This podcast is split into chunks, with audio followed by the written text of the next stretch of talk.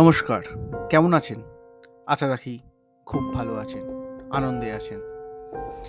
প্রত্যাশা মতো আপনাদের ইচ্ছায়, আশীর্বাদে আবারও একটি নতুন অধ্যায় নিয়ে চলে এলাম আপনাদের মাঝে। হ্যাঁ নতুন অধ্যায়। তার আগে একটু বলে নিই যে আমার যে বিষয়বস্তু যা আপনারা শোনেন, আপনারা ভালোবাসছেন, সেটা প্রতিদিন প্রতিনিয়ত সমাজের কোণ থেকে উঠে আসা কিছু খণ্ডচিত্র, তাই থাকে। আজও তার অন্যথা হবে না। আজও একটা সমাজের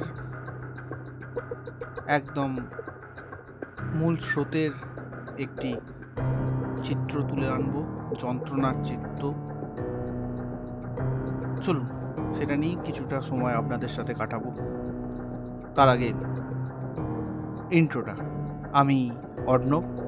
আপনারা শুনছেন ইতি তোমাদের অর্ণব। এখানে আমি, আপনি, আর কিছু কথা। চলুন সাজিয়ে রেখেছি। হঠাৎই আমার চোখে পড়ল একটা ঘটনা। স্কুল ফেরত। একদিন সকাল সাড়ে দশটা নাগাদ। একটা জনপ্রিয় স্কুলের বাইরে একজন অভিভাবক তার শিশু কন্যাটিকে সঙ্গে নিয়ে স্কুল থেকে বাড়ির পথে রওনা হবেন। রওনা তো এখনও হননি, কারণ তিনি একটি যানবাহন খুঁজছেন যার দ্বারা তিনি বাড়ি ফিরবেন।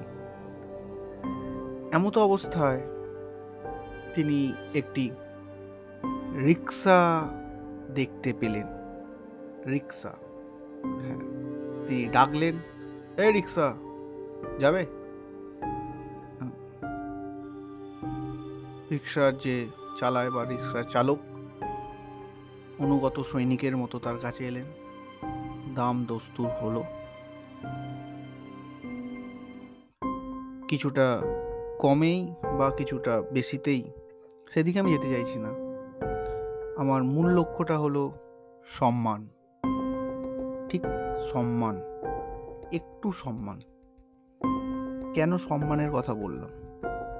এটা তো অহরহ ঘটে। এ রিক্সা। কিন্তু একবারও কি ভেবে দেখেছেন? ওই রিক্সা যে চালাচ্ছে, তার ছেলের সামনে তার বাবাকে যদি কে রিক্সা, এরম বলে কেউ ডাকে। তার ছেলের কতটা খারাপ লাগে।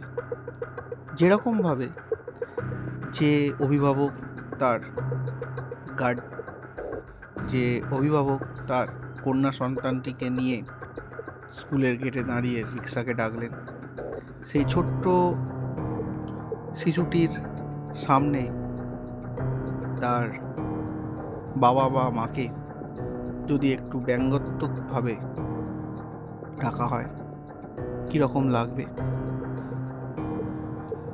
আমার প্রশ্ন বা আমার ঠিক লক্ষ্যটা এখানেই যে যদি একটু সম্মান দিয়ে সেই রিক্সাওয়ালা বা সেই টোটো চালক বা সেই ভ্যান চালকদের যদি একটু সম্মান দেয়া যায়। মানে আমি বলতে চাইছি যানবাহনটারও যেরকম সম্মান আছে, তাকে যে বয়ে নিয়ে যাচ্ছে, তারও যদি ন্যূনতম একটা সম্মান আমরা দিতে পারি। পরিস্থিতির চাপে পড়ে সে একটা আপনার থেকে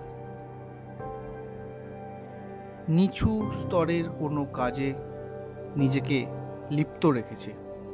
জীবনের তাগিদে, বেঁচে থাকার তাগিদে। তাই, যদি আমি সেই রিক্সাওয়ালাকে, এ রিক্সা ভাই, তুমি যাবে? এইভাবে যদি বলি, বা, ও টোটো দাদা, যাবেন? এইটুকু যদি বলি, তাহলে মনে হয় না আমাদের নিজেদের কিছুটা সম্মান ক্ষয়ে যাবে।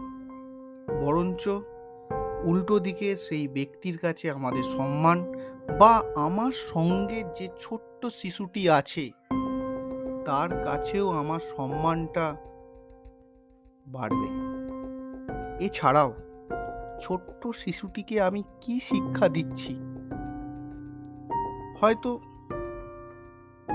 খুব খারাপভাবেও বললেও কিছুটা এইভাবে বলা হয়।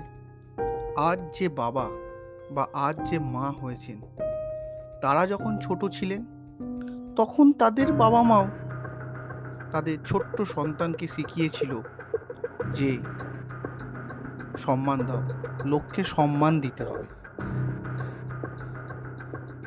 সেই সময়কালে রিক্সা হয়তো তার বাবা মা বলতেন না। রিক্সা ওলাই বলতেন বা রিক্সা কাকুই বলতেন। কিন্তু সেই ছোট্ট ছেলে বা মেয়েটি যখন ধীরে ধীরে আজকে তার বাবার জায়গায় চলে এলেও, যখন তার সঙ্গে তার ছোট্ট মেয়েটি উপস্থিত হয়েছে, সামনে এসেছে, তখন তাদের মধ্যে সেই প্রভাবটা মাথা থেকে বেরিয়ে যাচ্ছে। সে তখন টাকার অহংকারই হোক বা বয়সের অহংকারই হোক বা সাময়িক প্রতিপত্তির অহংকারই হোক, উল্টো দিকের ব্যক্তিকে আর সম্মান দেওয়ার চেষ্টাই করছেন না। কিন্তু আপনার সঙ্গে যে নতুন ভবিষ্যৎটি আছে, তার দিকে তাকিয়ে আপনি কিন্তু উল্টো দিকের ব্যক্তিকে সম্মান দিচ্ছেন না। ভবিষ্যৎ প্রজন্মের কাছে সেই নিম্নরুচির একটা বার্তাই আমরা বারবার পৌঁছে দিই। তাই বর্তমান পরিস্থিতিতে সমাজ অবক্ষয়ের দিকে যতই যাক, যতই আমরা চিৎকার করি, পরিবর্তনটা কিন্তু ঘর থেকেই শুরু করতে হবে।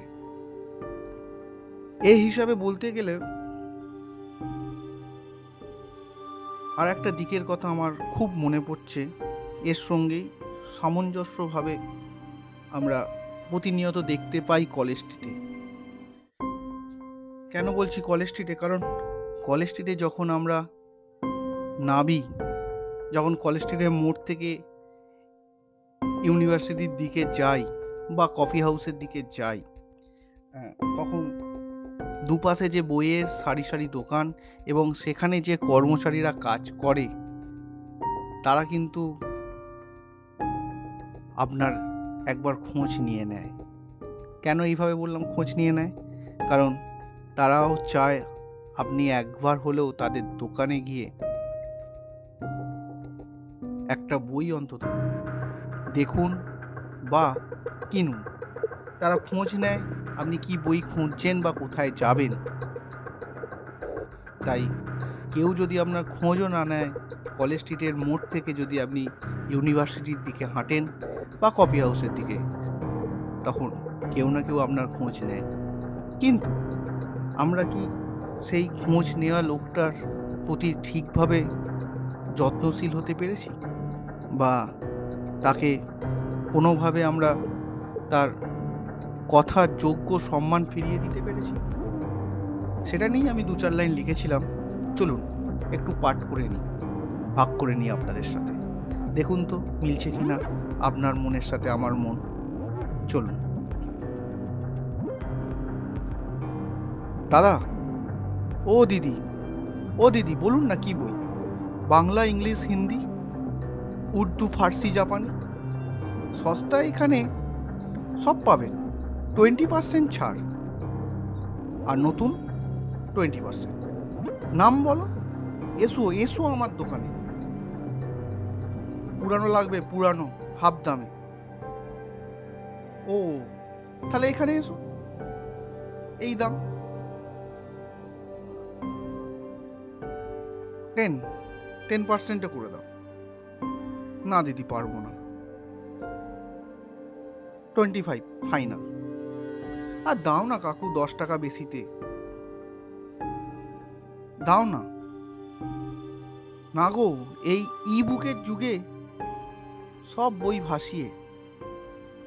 বউ বাচ্চার সংসার, কুড়ি টাকা মাত্র লাভ। এই বই পাড়া জানে সবার কি হাল। এই বই পাড়া জানে সবার কি হাল। সত্যি ইবুক বা পিডিএফ যাই বলুন না কেন, খুব সহজে সস্তায় আমরা সেটা সংগ্রহ করে ফেলছি।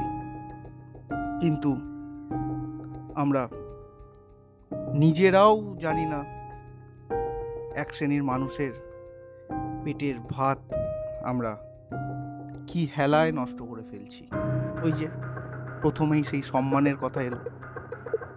আমরা আমাদের নিজেদের তাগিদটা যখনই পূরণ করে ফেলি, নিজেদেরকে যখন একটু উঁচুতে তুলে নিই, তখন নিচু শ্রেণির সেই লোকগুলোর কথা একদমই ভাবি না। ঠিক যেভাবে ভাবি না, এ রিক্সা, যাবি? বা আর নতুন নয়, দশ টাকা কমে দিতে হবে। দেখো, হলে হবে না অন্য দোকানে যাব। ঠিক এই রকম একটা টোনে কথা বলি। আমরা ভুলে যাই আমাদের ছোট থেকে শেখা শিক্ষার কথা। আমরা ভুলে যাই আমাদের নৈতিক কর্তব্যের কথা। যাই হোক, আজ এতটুকুই। একটু গুরুগম্ভীর আবহাওয়া তৈরি হয়ে গেল মনে হচ্ছে। আপনারা জানাবেন কীরকম লাগল বা আমার মতামতের সঙ্গে আপনাদের মতামত মিলছে কি না খুব আনন্দের সঙ্গে জানাচ্ছি, অনেক বন্ধুই আমাকে মানে তাদের অনুভূতির কথাগুলো জানাচ্ছে। সেটা আমার পার্সোনাল হোয়াটসঅ্যাপেও অনেকে জানাচ্ছে ফেসবুকেও জানাচ্ছে এবং ইনস্টাগ্রামেও অনেকে লাইক শেয়ারের মাধ্যমেও জানাচ্ছে। আমি চাই আজকের এপিসোড যারা নতুন করে শুনছেন, তারাও একটি অনুভূতি আমাকে জানিয়ে যাবেন। একটি অনুভূতি মানে অনুভূতির কথাগুলো আমাকে জানিয়ে যাবেন। আর যদি ভালো লেগে থাকে, তাহলে সবকটি এপিসোড চেষ্টা করবেন শুনে নিতে। তার সাথে একটি রেটিংও দিয়ে যাবেন। আর বন্ধুদের মাঝে ছড়িয়ে দেওয়ার প্রবণতা থাকলে অবশ্যই শেয়ার করে দিন। ফেসবুক বা ইনস্টাগ্রামে খুঁজে নিন। ইতি তোমাদের অর্ণব। বাংলা অথবা ইংরাজি হরফে যেভাবেই লিখুন, পেয়ে যাবেন ঠিক। আজ এতটুকুই। সকলে ভালো থাকবেন। শুভরাত্রি।